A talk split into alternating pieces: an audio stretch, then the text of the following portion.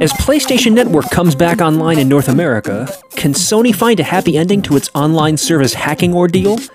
Rumors abound as E3 approaches. What's in store for the industry's most celebrated convention? And Bethesda's first person shooter Brink. Beautifully rendered, poorly executed. I, Michael Ubaldi, James Day, and Ed Kirchgessner will discuss all that and more on the May 17th Game and Player Podcast.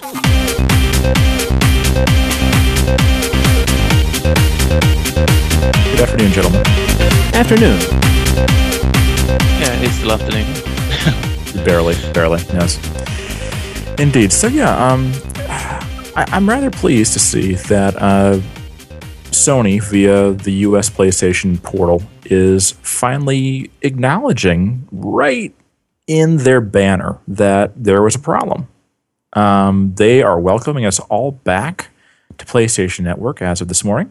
Um, saying PlayStation Network is now open for gaming, which it is. Uh, just about every service that most people you know will be using day to day is now live. Uh, the major exception being that the uh, PSN Marketplace um, it is down still, but um, everything else I think should be working. Uh, Hulu Plus included. I was able to just log in a little bit ago, so.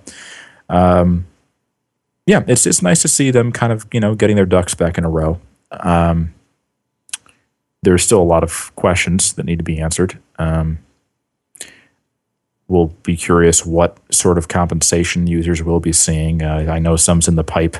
James, you had mentioned that uh, there was already some announcement from Sony Europe about uh, about compensation packages for PSN users. Um, I know the news is forthcoming here in the states. Mm-hmm. Yeah, in Europe, uh, they will be uh, providing a selection of free PlayStation 3 and PlayStation Network games to uh, for download once the service comes fully back online. Um, they haven't announced which games they are, uh, so we could get stuck with some, you know, really awful games or, you know, launch PlayStation 3 games that nobody wants to play anymore. But um, yeah, it's it's better than nothing. Um, but uh, I hear in the US that they are offering identity theft protection um, up to an insane amount of dollars, like a million dollars or something. Um, which to me says they're kind of quite confident that you know they haven't lost people's all people's money basically. Um, uh, no, yeah, I I heard uh, Kaz Hirai, and he he had a a, a, video announcement that he published yesterday. I saw this on Engadget, I think. Uh, and yeah, th- they were not very forthcoming with details. I, am assuming that Sony is basically uh, offering users the ability to sign up free of charge with one of the many identity theft protection services that are available here in the States.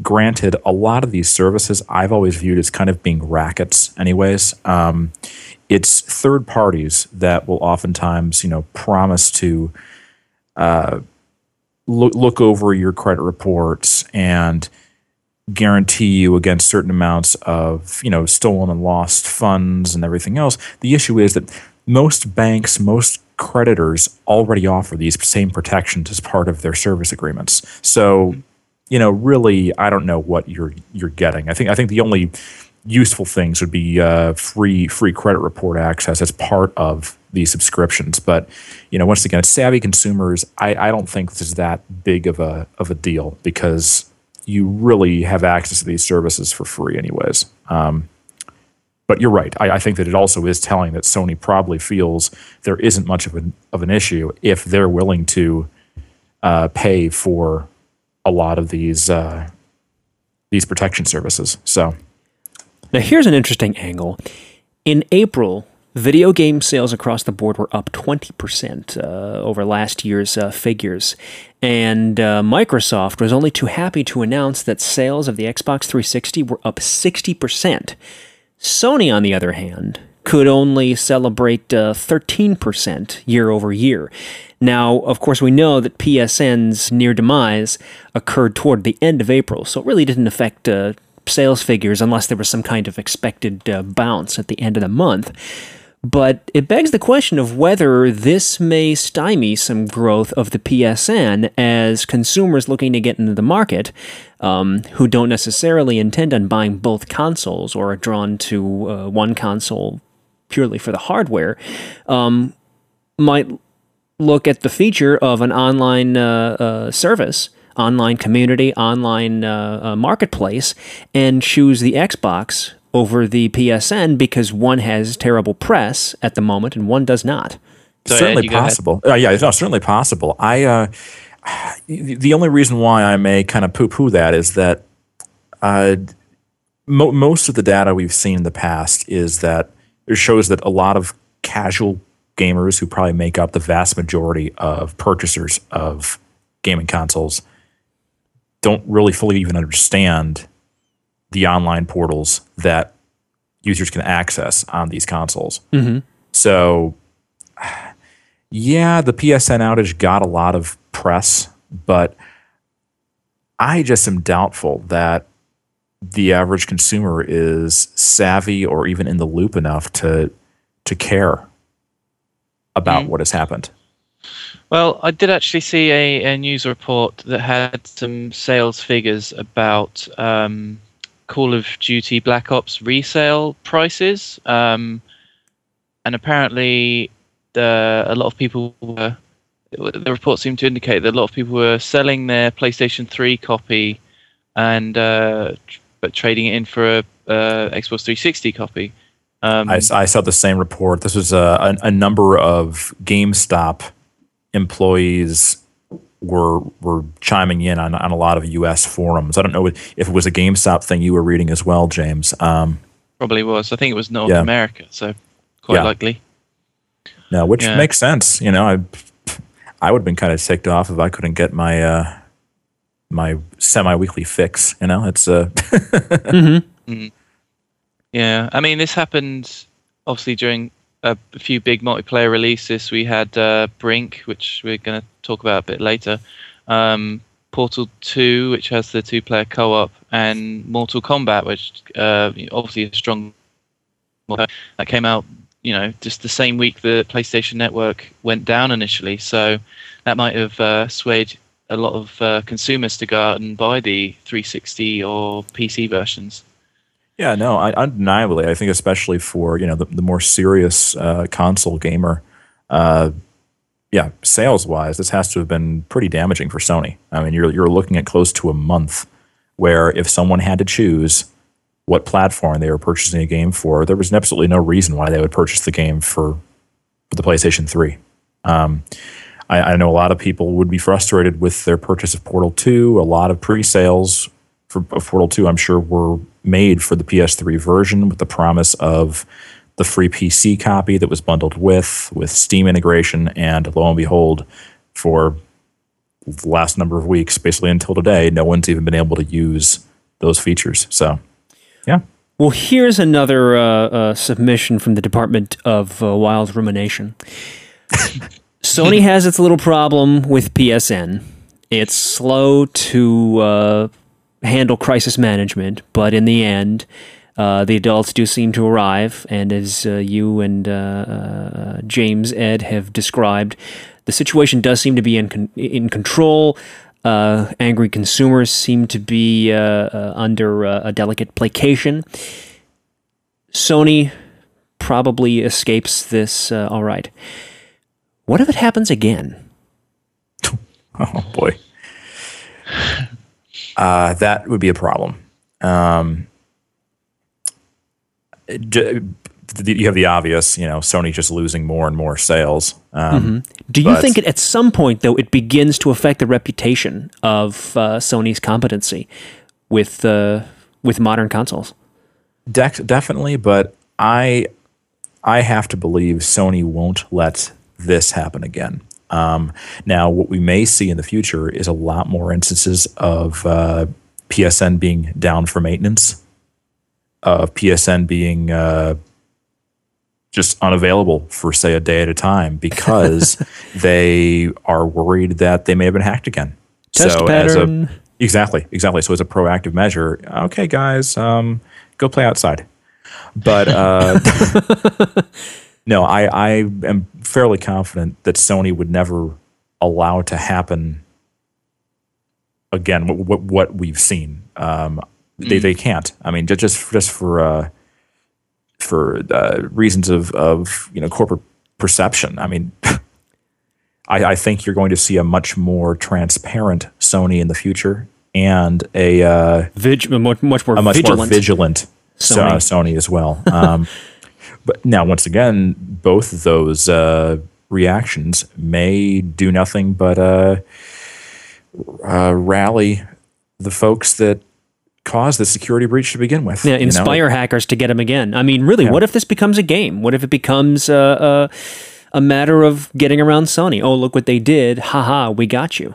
Yeah, and What I, if it I becomes still don't personal? fully understand the uh, the reasoning behind you know actions like these. I I can't. You know who who can understand why someone would want to do this? But uh, because because really, yes, this action damaged uh, Sony, but you know it also really inconvenienced gamers, a group that I'm sure in certain ways aligns itself with some of these actions. So yeah, just the whole situation is odd. I don't know. Well, with the E3 only two to three weeks away from this recording, um, how do you guys reckon Sony are going to broach uh, the event, especially their press conference? Are they going to come straight out uh, and hold up their hands and admit they, you know, they, they messed up in a, a lot of ways? Um, are they going to completely ignore it? Um, Not what do you guys Sony. I, I don't think they'll ignore it, nor do I think they'll try to uh, uh, rationalize it or laugh it off. I, I just don't think that's in Sony's corporate uh, comportment. That's not how they carry themselves. What I could see is some mysteriously uh, uh, convenient and well timed uh, ambition of Sony's uh, to make uh, consumer protection and security a high priority of its uh, entertainment division. I can see them b- basically uh, uh, uh, through, preterition bringing up a subject while claiming that they're they're, they're not trying to bring it up. Um, avoiding any kind of uh, uh, sag, behaving as if it's a complete non sequitur. Just uh, well, it's it's something that that's always been important to us, and in this day and age, uh, we we feel that uh, Sony is the most ironclad product out there on the market. Well, clearly it is. It's it's the best free online gaming portal on consoles. It's also the only free online gaming portal on consoles. But Yeah, they'll, I think they'll find a way to spin it, and yeah, just basically now I anticipate say zero comment. People ask execs about it. They they say nothing or they're extremely terse and on script. But but I, I would be surprised if Sony didn't try at least to recast its image. Hmm. You know, trying to change the subject by reiterating what uh, it's assumed Sony lacks. it'll be also interesting to see uh, how how they're able to push first party releases and if first party releases are uh, big enough for the next year to overshadow um, this as the headlining feature of They could simply do that. Uh, E3 presence. I mean, they, they could seriously change the conversation by overwhelming it. Yeah. by making people uh, or trying to place people who are interested in further analyzing this uh, as uh, you know petty or uh, backwards. Right. And you know, I'm, I'm Get over I'm- it. Yeah, I hope for the best for Sony. I hope that games like Uncharted 3 and The Last Guardian, if that developer can ever get its stuff together, um, if they really do wow uh, audiences, you know, Mm-hmm. Sony needs it. And, uh, you know, I, I, I'd love to see those products. So, Do you think at E3 Sony won't necessarily have to laugh it off or change the conversation? The conversation will go straight to something that its competitors are presenting. That the competitors don't care, they've got the next big thing and it's going to change the world. rumor and speculation would lead people to believe that that's certainly going to be Nintendo's approach to E3. Um, we have rumor of a new console being rolled out. Actually, are we past rumor now? Has Nintendo Yeah. officially stated that they'll be displaying Project Cafe there? Yes, they've basically stated it's going to be unveiled uh, in a very brief, like press release. I think it was that didn't really go into details, but just essentially confirmed that yes, they will unveil their new console at E E3. Okay. Okay. Um, Will it be consuming Shigeru Miyamoto and uh, Reggie Fils-Aimé? Yeah, this time stuff won't be jumping out of screens at them; they'll be jumping into, into the screen? holographic technology yay no um yeah so everything else you've heard is pretty much speculation exciting from speculation, but and Nintendo. Yes. Uh, although I think it's pretty safe soon that Sony's NGP portable will be there, since that's kind of been unveiled already uh, a few months ago. Um, we're bound to see more of that in action. hopefully with some Um, yeah with some gameplay to go along with. I'm really curious how like the touch interface, for instance, is going to be used in a lot of games. They've talked about uh, an Uncharted portable release. You know, utilizing that for say climbing and whatnot. But it'll be interesting to see if users can get their hands on the thing, see how it actually works in practice. Oh, one other thing that is confirmed to be uh, uh, at Nintendo's uh, segment of the show is um, the new Super Mario game coming for 3DS, which um, is kind of couldn't come soon enough because the 3DS has been disappointing uh, even Nintendo themselves in sales so far. So uh, yeah, they're probably looking to uh, boost the image of uh, their portable system at E3 too. This will demonstrate how out of the loop I am on in terms of uh, the 3DS and what software is available for it. Has Zelda been released yet, or is it not in all markets, or has it been released at all? Um, it is coming in June sometime, In so June, it might okay. may actually be out just before the uh, press conference kicks off. Okay. um, possibly. But yeah, that's the first sort of really big um, killer app that people are looking forward to, and also, hopefully Nintendo are going to have a load of other announcements at the show that will uh, encourage um, owners and potential owners of the 3DS. yeah, I mean um, during all this too, I'm I'm left wondering what's what's coming out for the Wii in the next 18 months before we see the uh, the, the the release of this new console. Um, all the Hmm. talk's been on on you know portable gaming and on the future, but you know they still have the Wii, and I can't think what was the last A list title that came out on the Wii. Uh, Mario Galaxy Two. Mm, Donkey Kong Country came out last. That was yeah, exactly. That was in November. Okay, Yeah. so that would have been a big one. But um, I mean, Yeah, since then we really haven't heard of anything new. Um, oh, there's was, still a new Zelda coming for the Wii, isn't there? The Skyward Sword. I um, forgot that's that that will be uh, That's the solitary one, though. Um, I okay. Yeah, you raise a good point. But they they did recently cut the price uh, across um, North America and Europe for the Wii, so that's led to some speculation that either the new system is not as far off as we think, or that Mhm. they are beginning the process of mothballing Wii potentially. Um, And I mean, it's a downright bargain these days. I think what is it, 150 online? Uh, Something it's, it's, like that. Yeah, it's it's it's very affordable, but uh, comes with at least uh, one game. They actually, I think they switched around the bundle that you can actually buy. It always used to be Wii Sports. I think now it comes with Mario Kart. And in uh, Europe, it was when Wii Sports Resort came out. They actually bundled both the Wii Sports together, so it was actually quite a good deal um, before they dropped the price. Um, Yeah. But uh, yeah, there's been some speculation that uh, Microsoft will be readying a new console. Um, personally, I don't buy it because I nor think do I. the Yeah. yeah Sony and Microsoft are sit, sitting back, um, quite happy with their sales of their current systems, and uh, Nintendo are going to try and uh, leapfrog them. Um, I, I honestly don't know what Microsoft would have uh, that's you know unique about a new system other than more horsepower.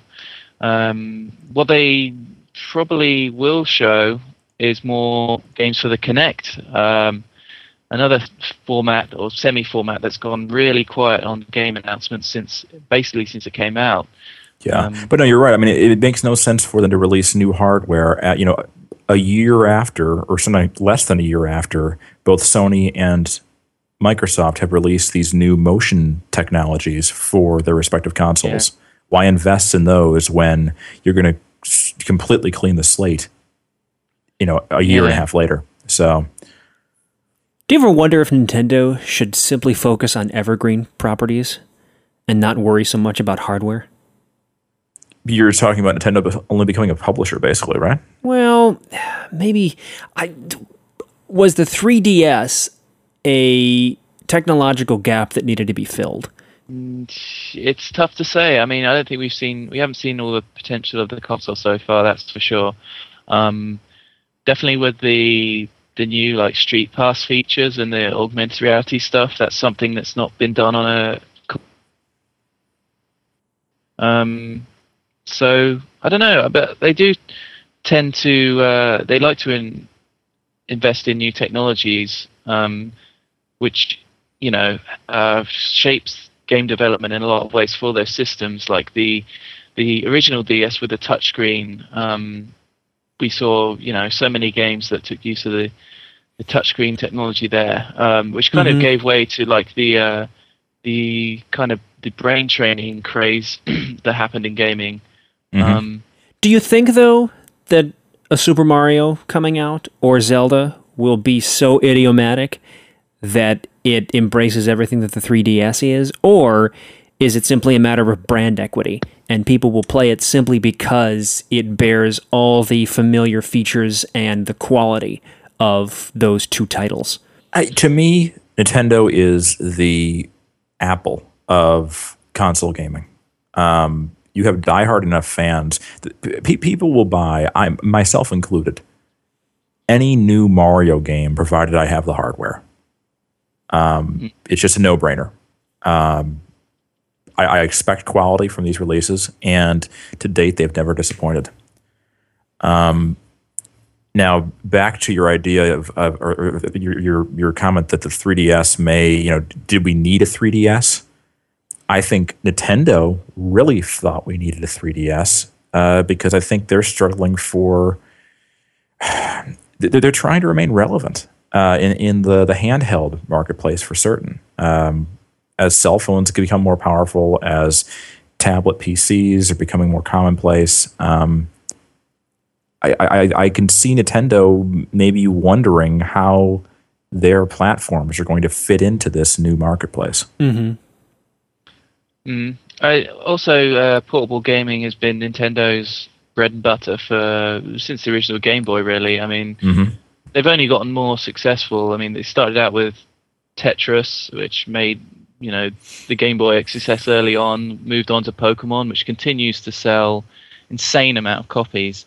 Um, I think the, the they announced the latest one, Pokemon Black and White, was actually the best-selling uh, Pokemon game ever. Um, so it's it's in their best interest to keep making portables specifically, even you know when the Wii, for example, is tapering off. Um, which it has been in sales and games.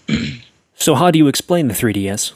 Um, again, like Ed said, it's you know trying to provide something different uh, for portables that phones can't do, or at least haven't yet. Um, I've had heard rumblings that uh, phones uh, developers are starting to look into the three-dimensional displays um, and have already uh, tried augmented reality. Um, but yeah, I don't know. It's just something they will keep trying to do. They, you know, not every system is for them is a huge innovator, but more often than not, it is. um, so I don't know. I, but what's yeah, what's more interesting is yeah, what direction will uh, Sony and Microsoft take it? Um, they normally uh, seem to follow in Nintendo's footsteps. Uh, I mean, look at Kinect and Move. Um, clearly, a response to the Wii's uh, motion controls.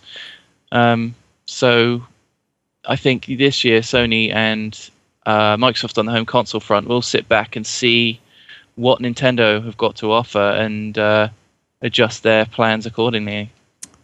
Yeah, and I'm of the the school of thought that whatever Nintendo does present with uh, Project Cafe, it's not going to be hardware wise something earth shattering enough that so- Sony and Microsoft are going to suddenly rush back to the drawing board and try to push out their new ha- hardware releases immediately. Um, I think that it is more of a, a moderate update, which will bring Nintendo's properties more in line graphically with what Microsoft and Sony have been presenting users for the last three or four years. Um, you know, if, if they're indeed going to be adding HD resolutions, which, you know, yes, we don't know have for certain yet. They have to. There's yeah, there's absolutely no reason why. It was asinine for the Wii to not have HD resolution. Um, yeah, they have to. Um, it- that alone, I, I, I just sort of, I can't help but think that this is going to be basically a Wii HD um, with some interesting new control options. But maybe the, uh, Nintendo's going to prove me wrong. They've certainly proven us all wrong in the past, you know, and blown us away. Um, so wish them the best, but it's it, it. There's no reason for Nintendo to really hit this one out of the park or have another game-changing release. They may, but n- nothing's pushing them to do it. Mm-hmm. Mm. What about Microsoft? Hmm. Well, I think this year has been quite slow for first party titles for uh, Microsoft. I mean, Gears of War 3 is the only console exclusive big one that I can actually think of. Um, so hopefully they will just announce um, a whole bunch of new games that will uh, gather inter- uh, gamers' interests. Um, I mean, we, we've seen, I think last year or the year before, Microsoft had a really strong showing the year they released uh, or announced Kinect. Um, they had a, a huge lineup where they announced uh, they had rock band, Beatles rock band start the, the press conference off, and then just went through this big list of exclusives that they had, which really, even though there's no new hardware uh, details, it uh, really left a big impression. And I, I They think didn't when- need library one out that time. That was it was Yeah. amazing. Yeah. yeah, I think we were. I think that we were discussing that, and uh, would we actually thought the impression I got from you guys was that you were the most impressed with uh, Microsoft's press conference that year as well. So Mhm. I think that's basically what Sony will do as well. I can't imagine there's going to be a surprise PlayStation 4 announcement, uh, even though maybe if they believe the PlayStation 3 brand has maybe been a bit tarnished, they might think of uh, uh, speeding up the development on a possible fourth system. Um, That would really throw a spanner into the works, I think. I mean, the assumption pretty much is is that uh, the seventh generation will go on for some time, and uh, Nintendo may deviate, but Nintendo always does. Right. And you know, we we've said it amongst ourselves a million times. Is anyone really unhappy with uh, the horsepower of the consoles they have connected to their televisions right now? Hardly. If the hacking had never happened, we wouldn't be talking about it. Exactly. You know, it's I'm I'm perfectly content with the quality of graphics I'm getting on my consoles. Um, yeah, I, I really am wanting for nothing except for you know unique and interesting new games. So You know, keep the software coming. One little thing that might make me happy. I don't know if it's possible with uh, existing games, but uh, taking advantage of increased bandwidth between uh, server and client and improving the voice chat on Xbox Live.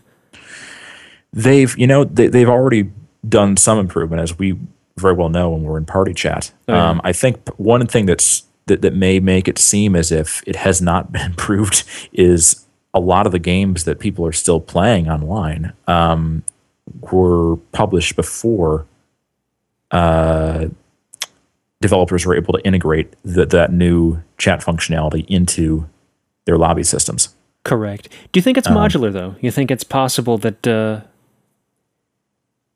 a small amount of, uh, of recoding would be able to uh, to use it? Maybe not. Maybe it is Well, all well, Mike, the, uh, you see, Infinity Ward's technically out of business, so yeah, yeah, but no, uh, Activision is so big. Uh, no, I, uh, I, I think we'll we'll start seeing inroads that in that direction. I mean, in general, online performance could be increased with with every online game we play. I mean, we still run into the occasional bit of lag, the the choppy lobby. Um, yeah, I, I think that all these online services could be optimized more for people with faster connections because more and more Americans, and I presume, James, the same is true across Europe, bandwidth has increased. Uh, I, I think that we don't need to be assuming that the best that the user can, can give is 256 kilobits of upload. You know, I think most users have access to more of that now, even DSL users. Um, it may mandate that people understand their uh, the networking features, you know, of their routers and everything else a little bit more to set things up properly. But no, I, I, I am with you, Mike. I, I, would like to see uh, things being moved forward a little bit, and just in terms of you know networking back end. Mm-hmm. It's a small quality of life request. Yeah, yeah. But you know, it's it's also I think the, the, developers, even even without that, those infrastructure changes could make our lives a lot easier by you know always including modern lobby systems. You know, there's no reason why you should pop a disc in and it feels like you're playing a Team Fortress match from 1999. Mm-hmm. well, speaking of Team Fortress, uh, there's a game that uh, was characterized as being inspired by Team Fortress. Hasn't done too well according to reviews and some early metrics. Ed, why don't you tell us a little bit about that? Speaking of broken lobby systems, uh, yeah, yeah, no, I am kind of let down by Brink at the moment. It's a game I've had my eye on for a long time. Uh, the art style alone, I just, it really, you know, caught my fancy. But um, the biggest problem with the game that I've encountered so far, and I, I, have not even played it online yet, so everyone feel free to yell at me now or send me hate mail. I have not played it online, so I don't know how much fun it is to play online, but just in terms of its basic control scheme, please keep your platforming out of my first person shooters. Only one game has ever done this right. That was Mirror's Edge. And it did it right because it had one of the most forgiving control schemes ever designed. And it also had every piece of the environment was color coded so you knew what you could jump on, what you couldn't, what you were supposed to avoid. Without feedback like that in Brink and without some forgiveness on the part of user input, navigating these environments is a mess. You know, I when I'm playing a first person shooter, I don't want to be struggling for 30 seconds with clambering over a waist high fence because I don't know the right part of the fence to jump over. you know, it's funny the uh, the artificial restraints of video games. Uh, one thing I think that uh, games like Half Life Two uh, break and uh, uh, result in a lot of surprise from gamers because they're used to environments being mostly non interactive. And so when developers get clever and uh, start implementing partial interactivity, it very much stymies uh, use, I think, because players don't know what to do with it. And in this case, right. like you're saying, only parts of the environment uh, can be used for the mechanics that the developers uh, intended. So it's hit or miss. Yeah, and there, there were definitely things that could have been done to give the user more environmental cues uh, with regards to what they were able to interact with in the environment, what objects were easy to climb, clamber over. Um, you know, kind of coax me a little bit, showing me what paths I should follow through the environment. Because right now, in these single player challenges I've been playing, it's just it's a mess. Um, it's a shame too because the art style, I guess you know everyone's been seeing for for months, if not over a year. The art style is fantastic. Weapon feedback is great. The weapons are a pleasure to shoot. Um, perhaps not as as uh, you know as uh, fun as say Modern Warfare or a game you know of that nature, but still very very good weapon feedback. Um, a great assortment of weapons in the arsenal, but yeah, it's just sort of a letdown. And I, I, I had my doubts about it in the last month or so when you began to see how similar this game really was to all the other team based shooters that have come out in recent years. You know, it, it really is just a repainted Team Fortress minus that franchise's polish and with the addition of horrendous parkour elements. so, yeah, James, have you uh, tried tried Brink yet, or have do you know of anybody? Uh, and has anybody on your friends list been talking about it, or? Um, I've been hearing a lot through gaming podcasts because I listen to a countless number of them, and a lot of uh, people keep coming back to the uh, problem with bots. Um, how are you finding the the AI in the single player? Moronic. um, absolutely moronic. They they just run straight at you. I, I, I don't really sense much AI at all. Um, but you know, once again, I, I'm not sure if bots will make an appearance in multiplayer matches or not. I mean, can you can you fill slots in a lobby with bots? Um, once again, guys, haven't haven't played online yet. Sorry, world.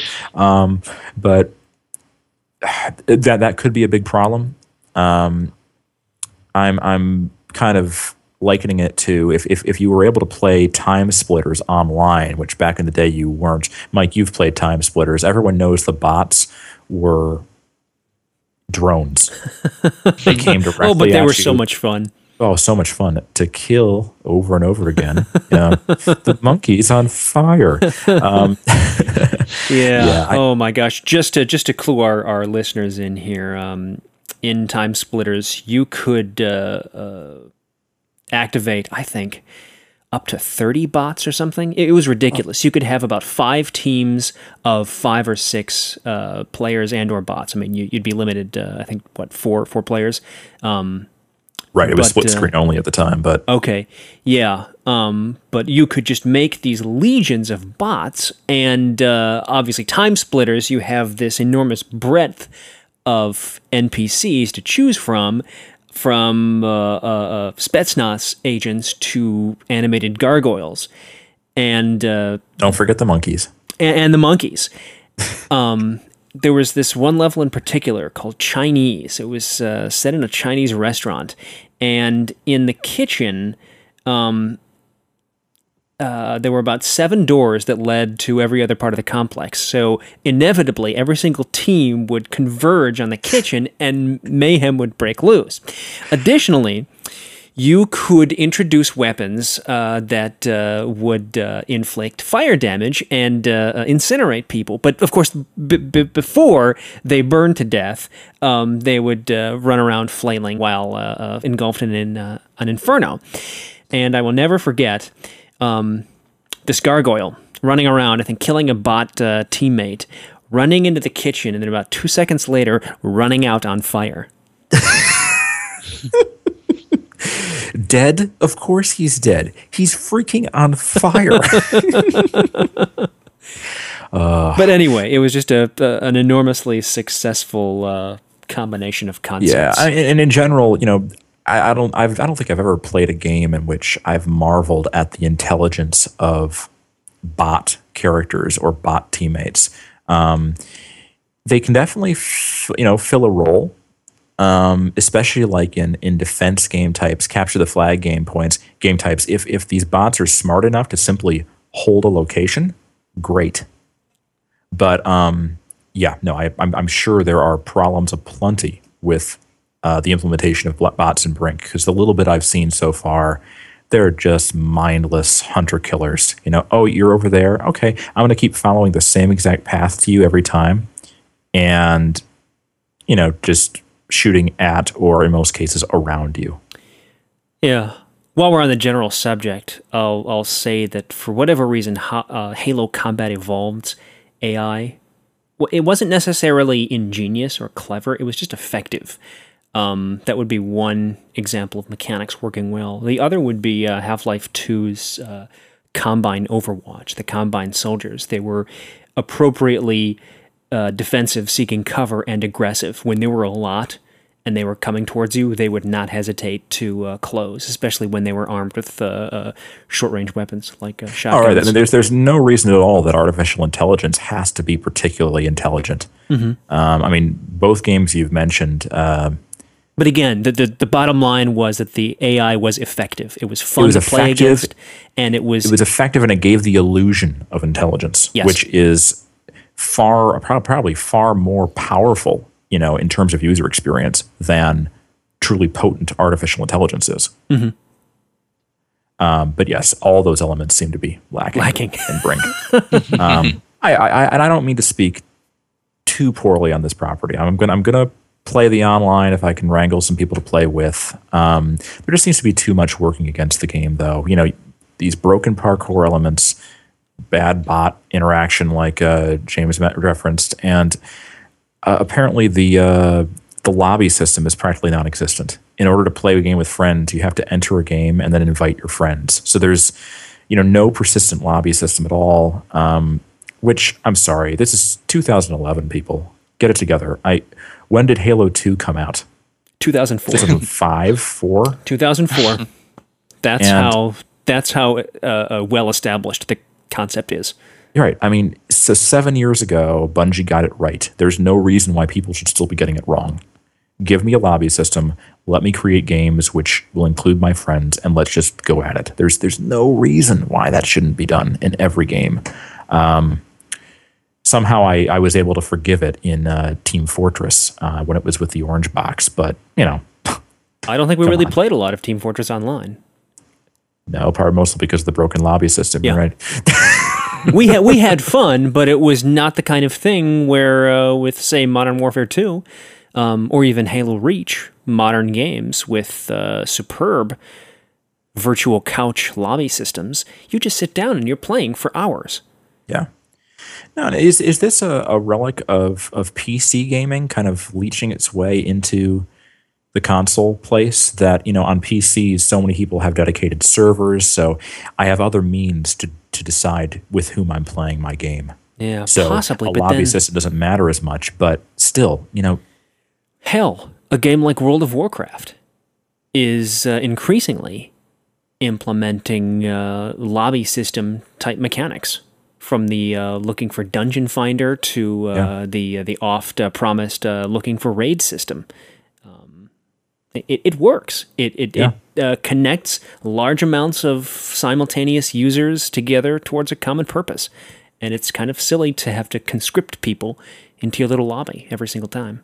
and James and I are both taking a drink right now because uh, of the World of Warcraft reference. I had to But- do it. I had to do it. I didn't like the idea of you guys Yeah. going through a podcast dry. Okay. Well, thank you. Thank you. Um, no, I.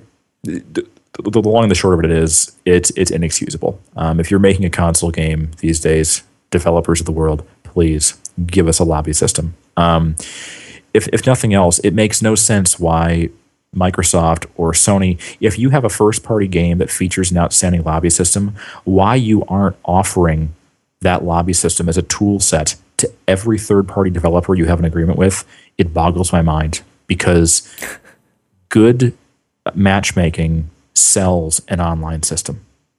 Um, Xbox Live is great, partially because, and in large part because, so many of the developers that are publishing games on it have embraced uh, Microsoft's lobby mechanics that have you know been in first party products. Um, Sony's getting there. Um, yeah, it just it does not make sense to me why you would release a product without these features. Um, there's talk of patches to correct some of these issues down the line, but you know, what good are patches when the game's here now? And by the time the game is patched two months from now, no one's playing it anymore. It's not even relevant. So, Brink, I wish you the best. I'm going to give you a chance, but um, right now the cards are stacked against you.